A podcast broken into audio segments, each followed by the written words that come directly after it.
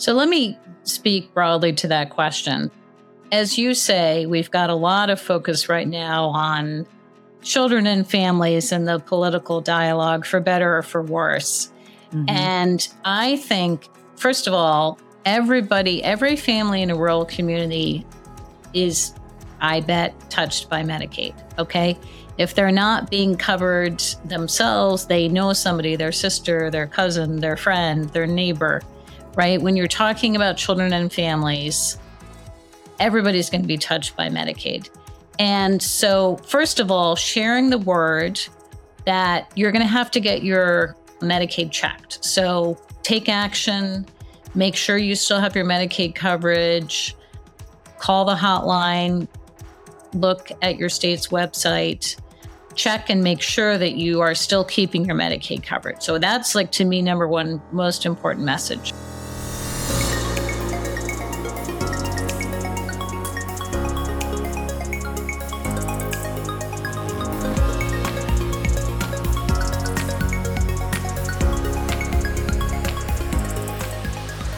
Hi, everyone. It's great to be back with you again on a new episode of The Rural Impact. I'm Michelle Rathman. And again, just thank you so much for spending some of your time with us. Today, we are in our third and our, it's our final episode in our series we're calling Rural Health on Life Support.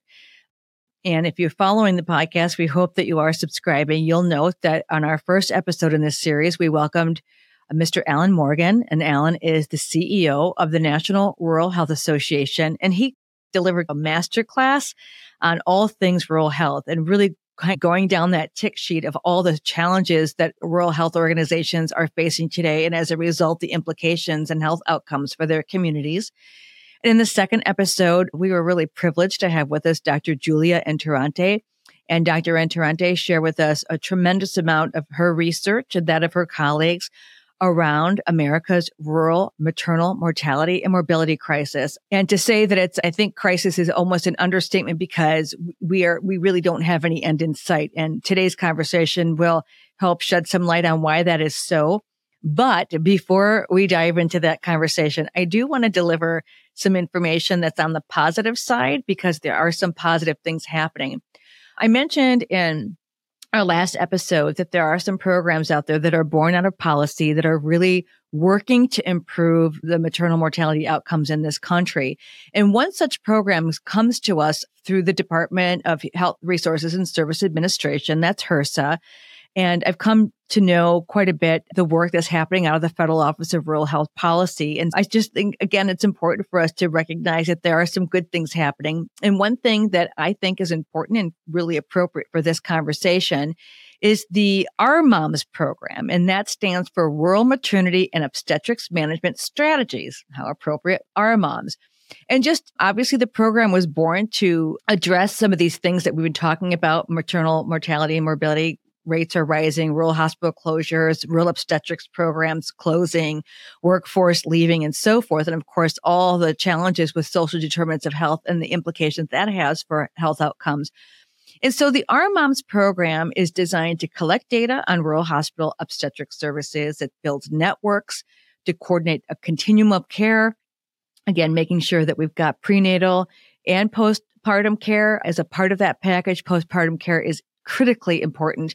Leveraging telehealth and specialty care is another focus of the program. And of course, improving financial sustainability. I just want you to know that if you go, and we'll put this link on the Rural Impact website. If you go to the pages on HRSA's website, you can read about the different cohorts and understand how the RMOMS program has helped support them to improve their outcomes. So there's programs in Missouri, New Mexico, Texas, Minnesota, West Virginia, the new cohort that is going on from September of 22 through August of 26 includes South Dakota, Utah, Maine, and Arkansas.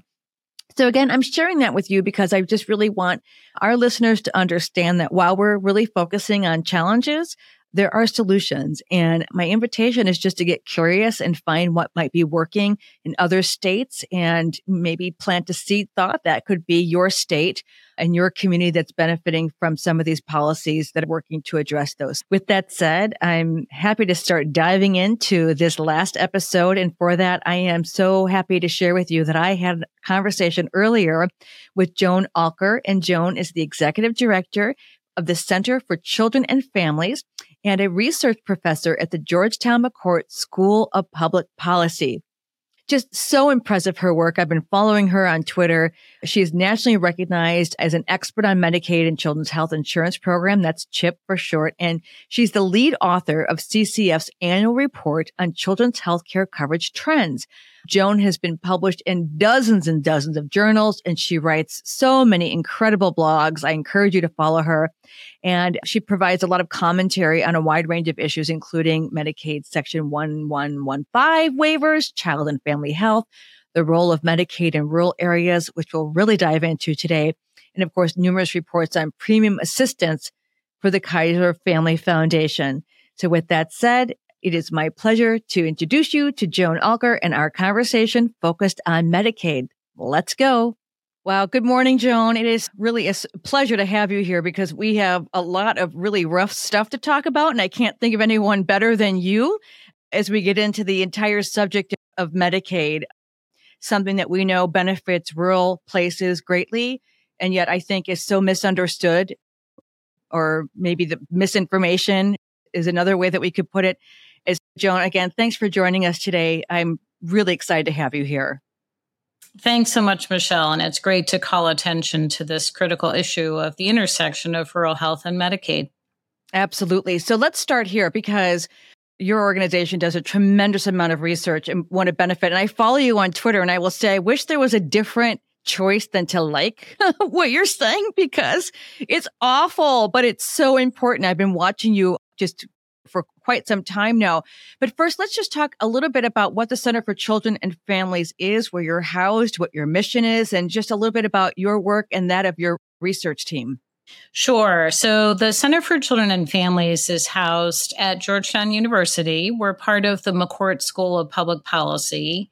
We're a smallish team, just under 20 folks now, and we're all basically foundation funded. So we don't accept any government funding. We don't accept any industry funding either. So pretty much all of our funding is from foundations. And our mission is to ensure that children and families have access to high quality, affordable health coverage. And we really do that by providing data and evidence to influence the discussion about public policy and also working in partnership with many uh, folks around the country to try to improve health policy, which, as all your listeners know, needs a lot of improvement.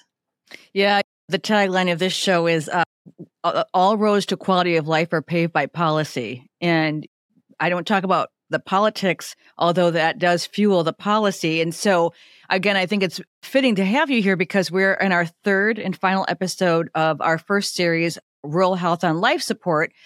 And anyone who works in the rural space, whether you're a critical access hospital CEO or community health center CEO or a leader in the rural space, families, individuals, moms, we know that access to healthcare in frontier and rural areas, we're not expanding, we're shrinking. And with that, we're also leaving quite a few families behind because of this conundrum that we're in with respect to Medicaid expansion and now the unwinding, but we'll get there. So just talk to us a little bit about why Medicaid is increasingly important for kids and families in small towns. You've done an, a, a, really great job. There was a, a, paper that I have in front of me, Medicaid in Small Towns in Rural America, a lifeline for children, families, and communities.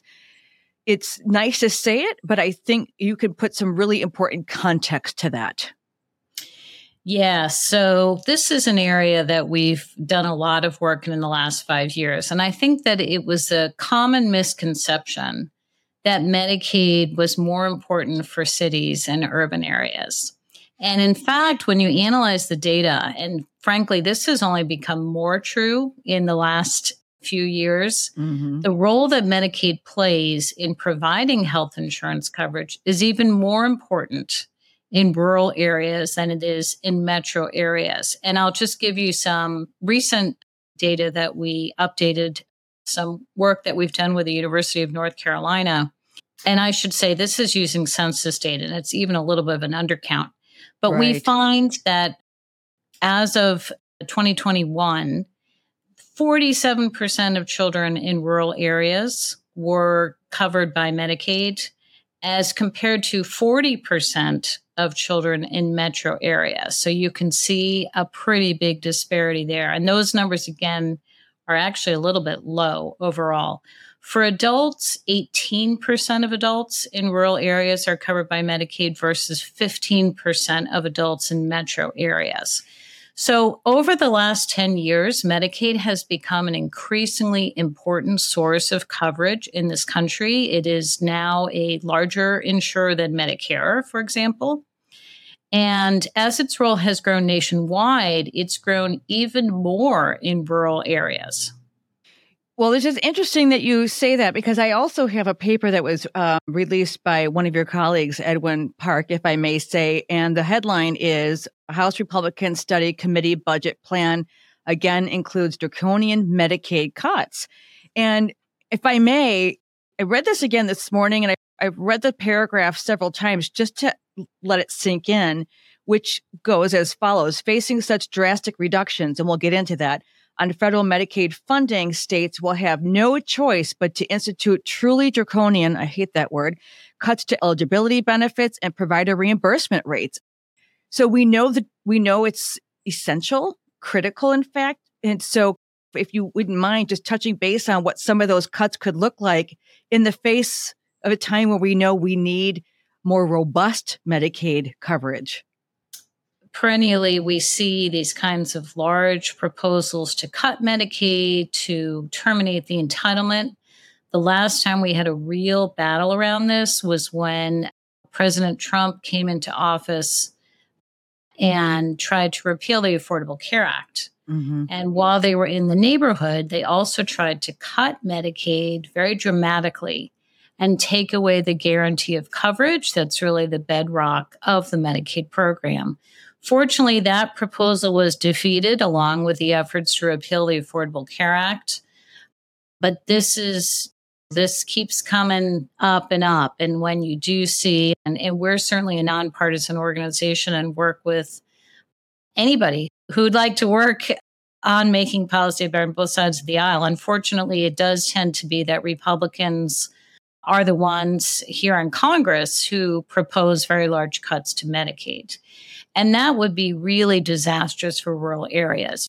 I think mm-hmm. any provider who's working in the Medicaid space and has patients who are Medicaid will tell you they're getting paid too little for those patients, not too much.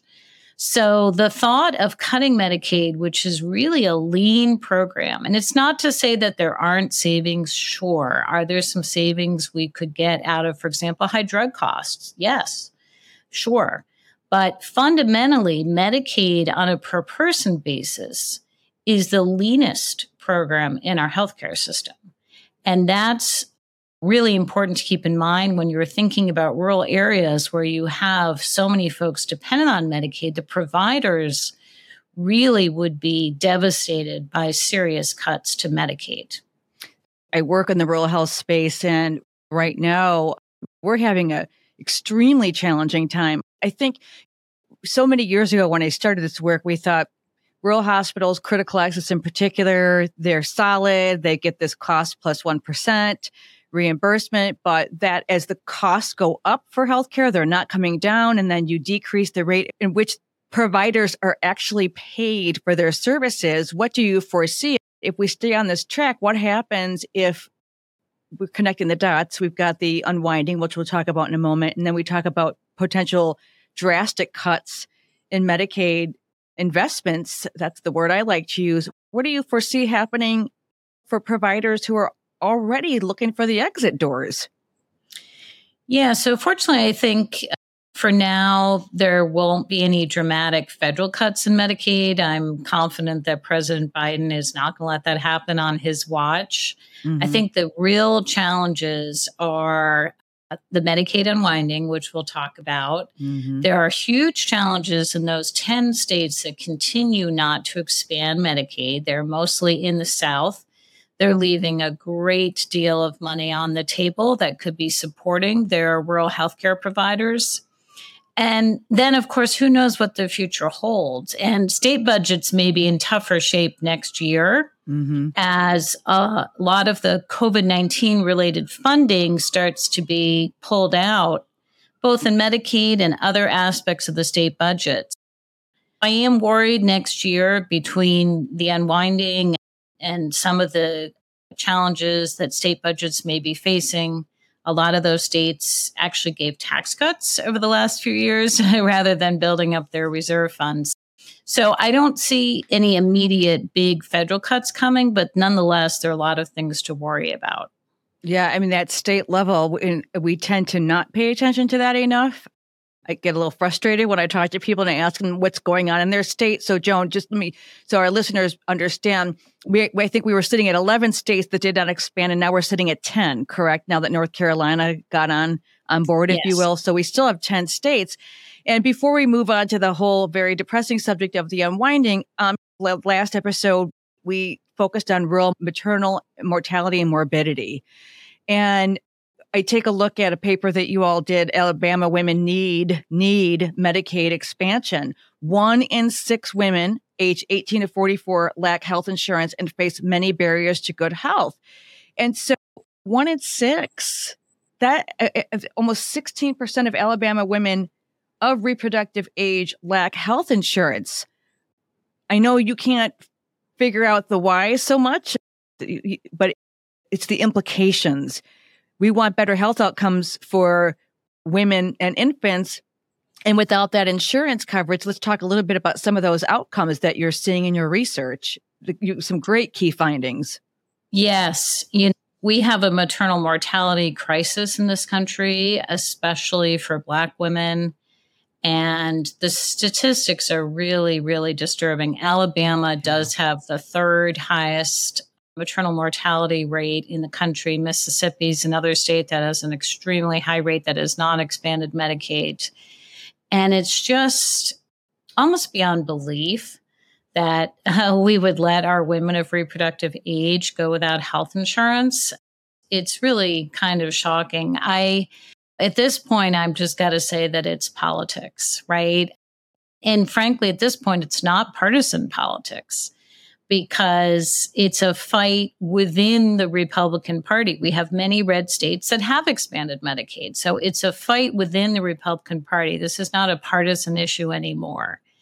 And for those that are sort of clinging on to this knee jerk anti Obamacare, anti Medicaid, whatever it is, it's coming at a huge cost for their citizens and their providers who serve them having Medicaid expansion is not going to solve the maternal mortality crisis that we face as a country. This is a very embedded set of issues. However, it is absolutely necessary.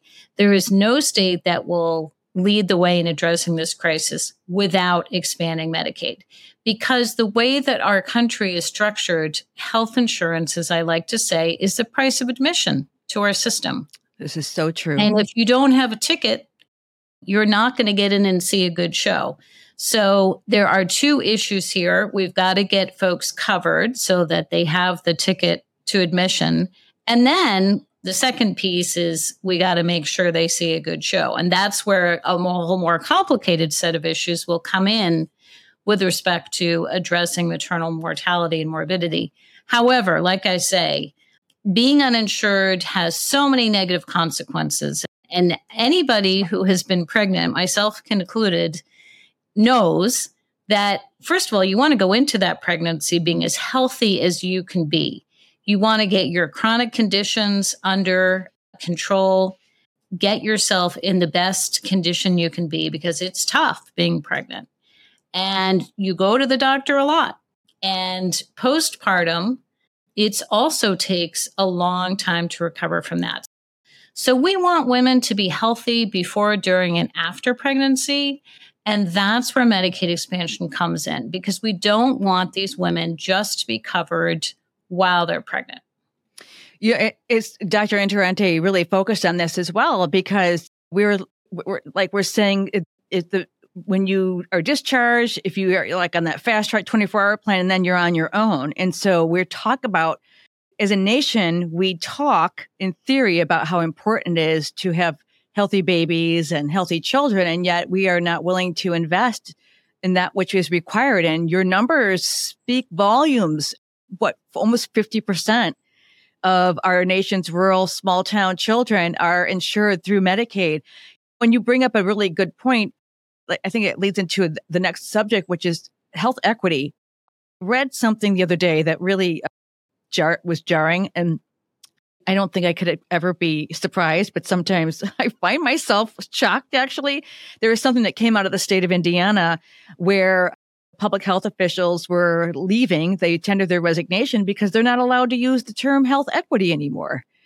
Mm. I mean, and it's as if the word doesn't exist or mean something. And so I'd like to focus on health equity for a few moments. What are some of the examples of how Medicaid and CHIP, which for those of you who are, are, don't unwind the acronyms is Children's Health Insurance Program, promotes health equity for rural children and adults and access to prenatal and postnatal care are those are equity issues, are they not? And then, as you said, going into a pregnancy, all those chronic conditions that are directly related to those determinants, which are also challenging for many individuals, too many individuals to access in this country.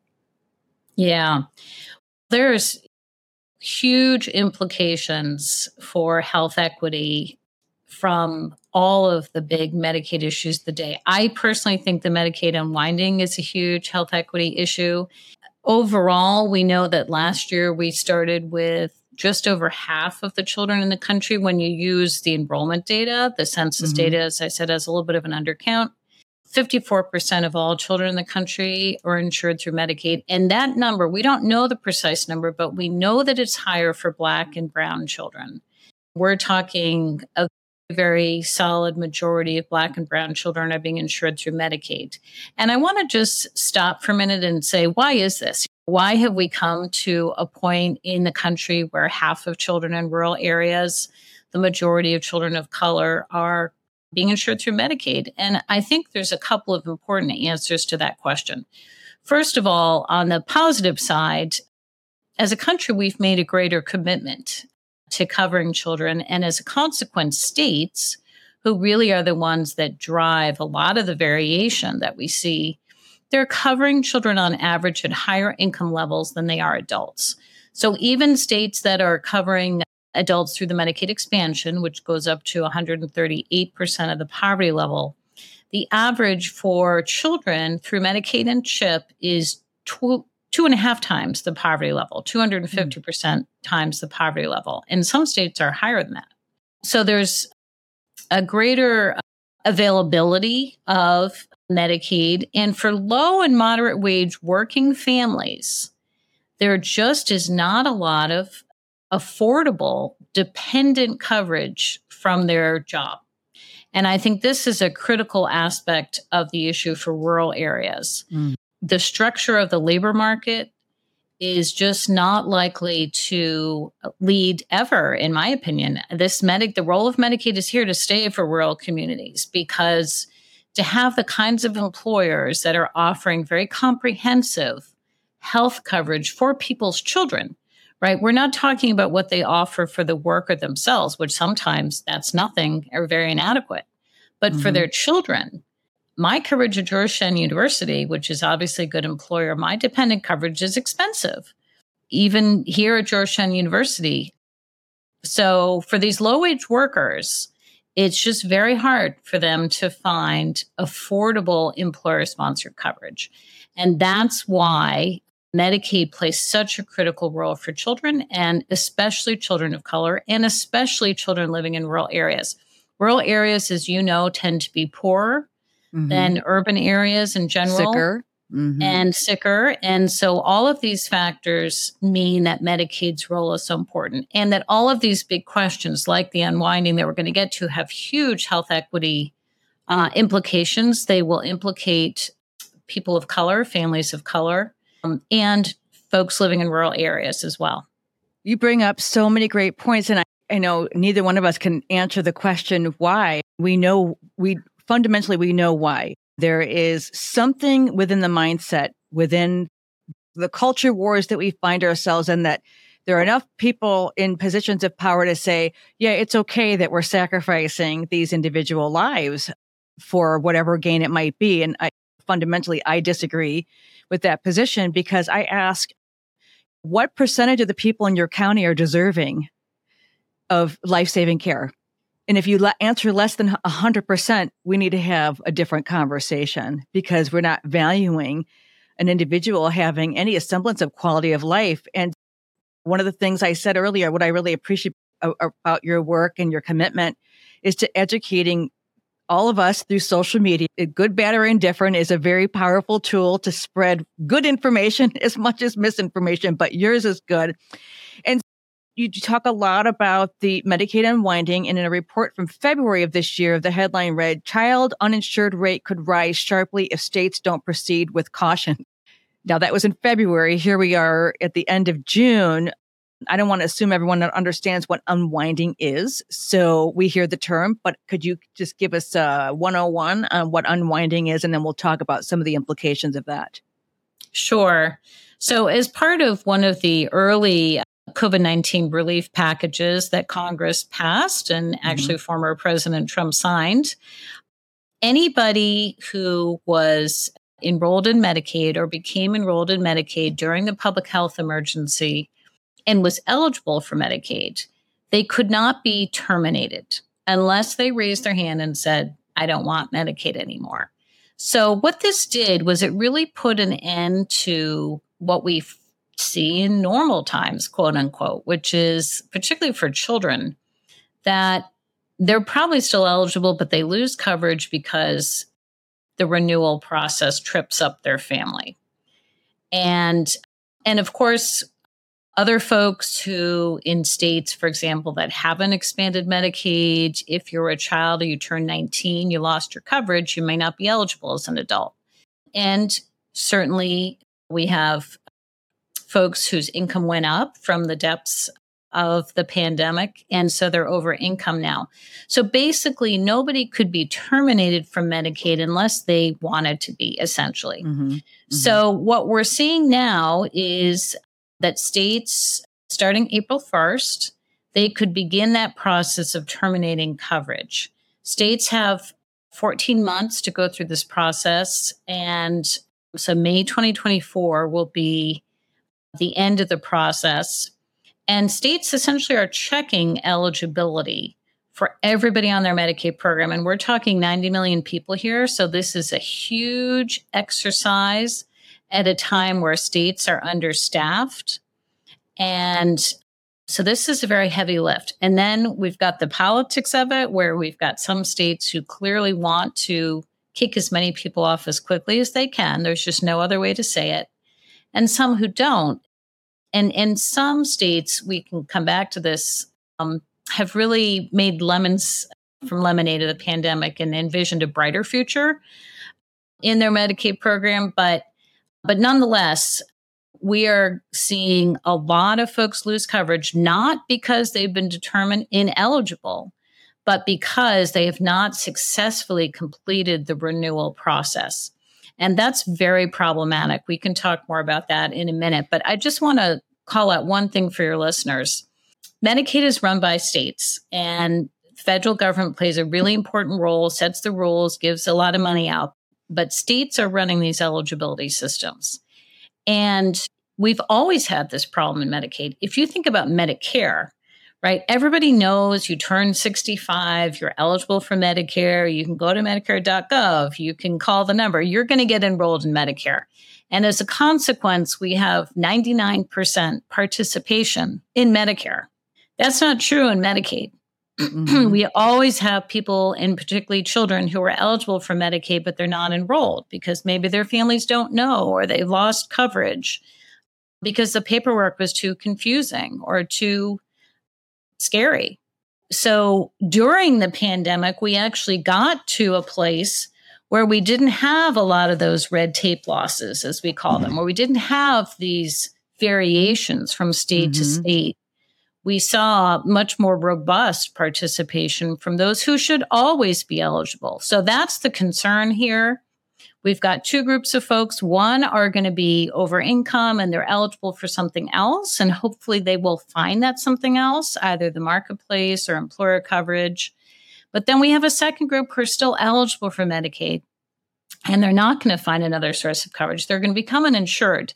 And that's much more likely to happen to children. So this is a really very mm. serious red alert right now for children and families, particularly in rural areas, because children are covered at higher rates in those areas. Oh my gosh, you bring up two two things that come to mind in particular.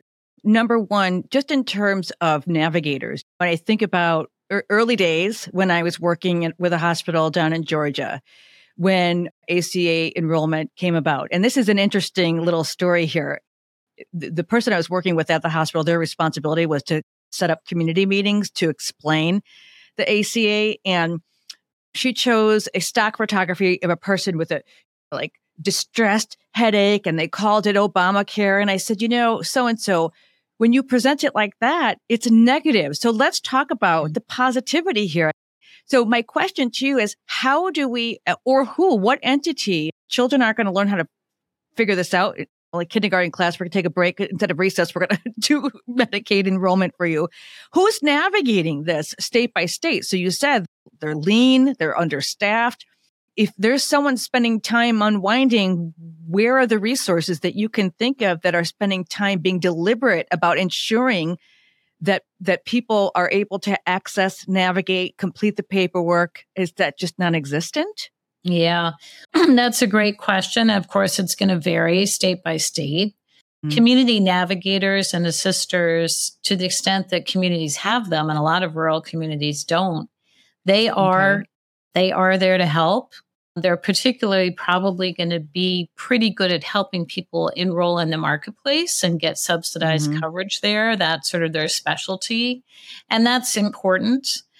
But again, that's not the ball game for children especially. So one of the things that we've been saying to really get to families, and this is where we need governors and state legislators to really commit to let's not lose families who should be getting our health coverage through Medicaid. Let's make that commitment. We don't want to see our uninsured rate go up. And really, this has to be an all hands on deck effort with all of the systems that interact with families, right? So, school, mm-hmm. childcare centers, churches, community groups, and providers, of course, play a very important role. Pediatricians, rural health clinics, hospitals, they will come into contact. And another key place, I think, is pharmacies a lot of folks are going to find out that they've lost their coverage because they go to pick up a prescription. Maybe yes. they're going to pick up their child's asthma inhaler or mm-hmm. they're going to get a service. And we've heard this story already a lot, which mm-hmm. is that they didn't know they lost coverage. They never got a letter. Uh, they had no idea they had lost their Medicaid. And they show up for a doctor's appointment or to get a prescription, to go to physical therapy and they're told they have no coverage. So those this really has to be an all hands on deck with there's playing a key role but a broader vision here because this is such a huge this is the biggest event ever to hit the medicaid program. The congressional budget office has projected that we will have 6 million more uninsured people when this is oh over. oh my gosh. And it's scary. It's really scary. It's a um, nightmare, Joan, because I say uninsured people still need health care. And in the space that I work in, we're talking about when you have no coverage and you can't show up for your well child visits and or sick visits or you can't have therapy or you have to postpone maybe not a life saving surgery, but something nonetheless is very important, you're going to show up in an emergency room more than likely. We don't have in rural America, we don't have convenient care cares on every corner. Eh, they require payment. Go figure. And so what's going to happen? The domino effect of those who, 6 million people uninsured. What do you think, if you could speculate, which is probably not a stretch, what's going to happen to our already vulnerable systems of health serving these communities? It's insane. Yeah, it's scary, particularly in rural areas, which are already suffering from provider shortages and a mm-hmm. heck of a mm-hmm. lot of pressure on the healthcare systems. We were talking earlier about the values question, right? Should we mm-hmm. care mm-hmm. that people are uninsured? Okay, yes, I would like that. But leaving that aside, there are many practical reasons why we're all in this together people have healthcare needs and they don't go away because they're uninsured. And it's like a balloon. If you press the balloon on one side, it's going to pop out on the other side. What we lose when people are uninsured are a few things fundamentally. First of all, we put families and people at economic risk because everybody knows that one trip to the emergency room when you're uninsured, one big event a child falls down, breaks their wrist, that can literally bankrupt a family. And these things happen a lot all the time. Have children. I children are relatively cheap to cover, but they do need regular health care. And I can certainly say I never went to the ER so much as when my kids were little. Any of these events could literally set a family back for years with medical debt, mm-hmm. which is the leading cause of bankruptcy in this country. So that's number one. But number two is that what you lose when folks are uninsured is you lose regular access to primary and preventive care. And that's just foolish. We know that chronic conditions that adults and children have, things like hypertension, diabetes, asthma, is very, very common amongst children. These are treatable conditions. Depression is another really important example, particularly for uh, maternal health.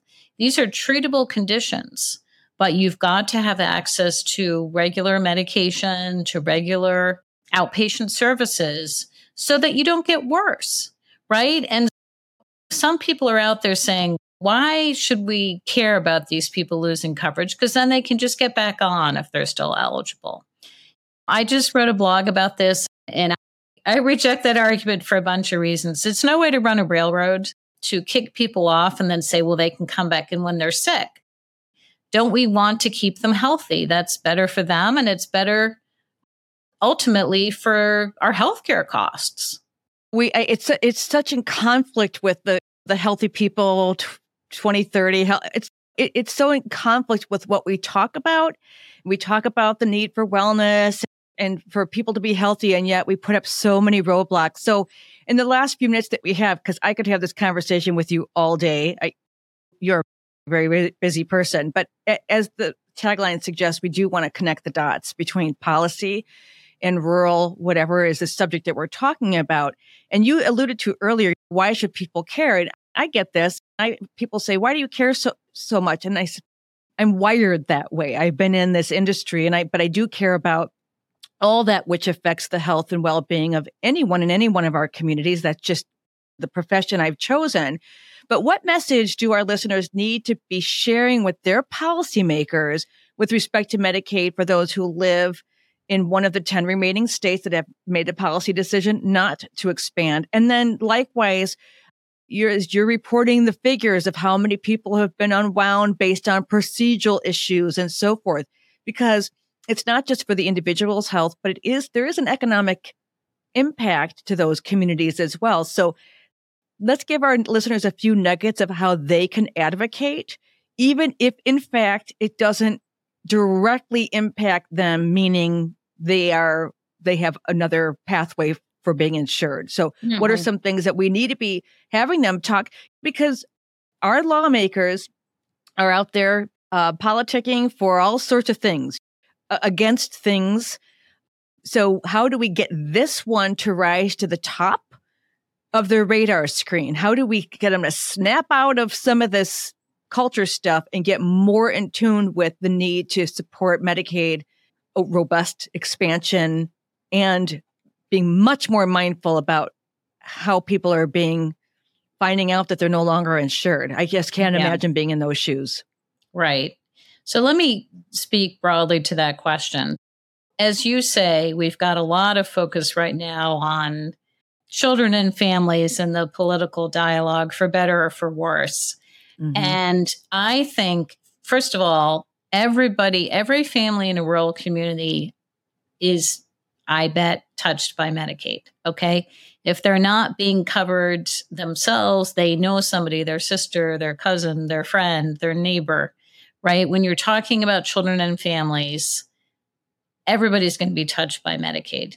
And so, first of all, sharing the word that you're going to have to get your Medicaid checked. So, take action, make sure you still have your Medicaid coverage, call the hotline, look at your state's website, check and make sure that you are still keeping your Medicaid coverage. So, that's like to me, number one most important message. But with respect to state legislators, and we have some maps now on our website, which is ccf, as in Frank, dot georgetown.edu. You can look up mm-hmm. your county for rural counties to see what percent of kids, what percent of adults are covered by Medicaid. And it's a lot, probably for your county. But talk to your legislators and say, look, this, we need a commitment from our leaders to make sure, in particular, that children are protected in this process, families are protected. If you want to protect children, we hear a lot of talk about protecting children these days. That's right. Let's make sure that we don't end up with more uninsured children. And we need commitments from governors and state legislators to make that happen. It is absolutely starts at the top. And they send that message down to the eligibility teams, they've got to be out there making that commitment and using their bully pulpit to say they're going to protect children from losing their health insurance. That's what it comes down to. So I strongly encourage folks to raise this issue. This is affecting every part of the country. It's going to affect rural areas. And now is the time. We are going to see coverage losses really stack up this summer and over the next few months. So now is the time to raise this issue. And I shudder to think about any research that would be done to follow those children through their lifetime that were not insured and what their outcomes might be. And we shouldn't even be thinking that way, but we have to, and we have to connect those dots. I will say one idea that I had as you're talking, Joan, is I think rural health organizations are in a unique position. And we talked about faith based organizations and communities and community leaders. I'm headed out to another state working, and we're holding a community visioning session to talk about being a healthier county and what that looks like. So I, I think rural health organizations can lead the discussion and not worry about being stuck in a political conversation, but moreover, talk about what it actually means for the health and well-being of their community and the vitality of their local resources. And I think school superintendent should be there and and community leaders. My gosh, I'm going to continue following you. We're going to put up the links for this conversation for the Center for Children and Families. We'll make sure it's up on the Rural Impact website. Joan, I just cannot thank you enough for taking the time. We will be following you. And if you are not following Joan on and on Twitter, I really suggest that you do. Joan Alker, give us your handle again because I want to make sure people follow you and sure. see what those numbers are. It's at Joan Alker one. So it's J O A N A L K E R one. Depressing as it is, I will keep tweeting the numbers to show state by state what we know so far. Well, we really appreciate it. And again, to all of you, we so appreciate you joining us for another episode of The Rural Impact. We're going to start a new series next time around on rural food insecurity. Very important subject. We know it's tied to health, but there are so many bigger implications to that. I also want to make sure that I thank Bria Corsaro, our associate producer, and Sarah Staub. She is mad creative and she handles all the graphics and the editing of this podcast. And a special thanks to Jonah Mancino for the original music that he's provided to us. Again, you can follow us on Twitter. YouTube, LinkedIn, it's all the same, The Rural Impact. And we'll talk to you the next time. Thank you for joining us. Take good care. These are not light subjects, but we hope we've enlightened you. 736 million. That is the number of results returned when searching rural America online. From the census to housing, poverty, and prosperity, from transportation to food, water, energy, education, of course, elections, employment, and healthcare, the policies involved with each of these impact rural populations differently than non rural ones, and that's why we're here. Now, if you're part of an organization making an impact in rural and you'd like to expand your rural reach, we invite you to explore opportunities to partner with us. Your support not only helps us conduct and share important conversations about the issues impacting over 60 million rural lives, but will also help you engage people, communities, and rural serving organizations that you want to connect with. Explore the opportunities to expand your rural reach. Visit us at theruralimpact.com. That's theruralimpact.com and look for our partner opportunities page. And be sure to subscribe on Apple, Google, Spotify, or YouTube. Let's keep it rural and make an impact together.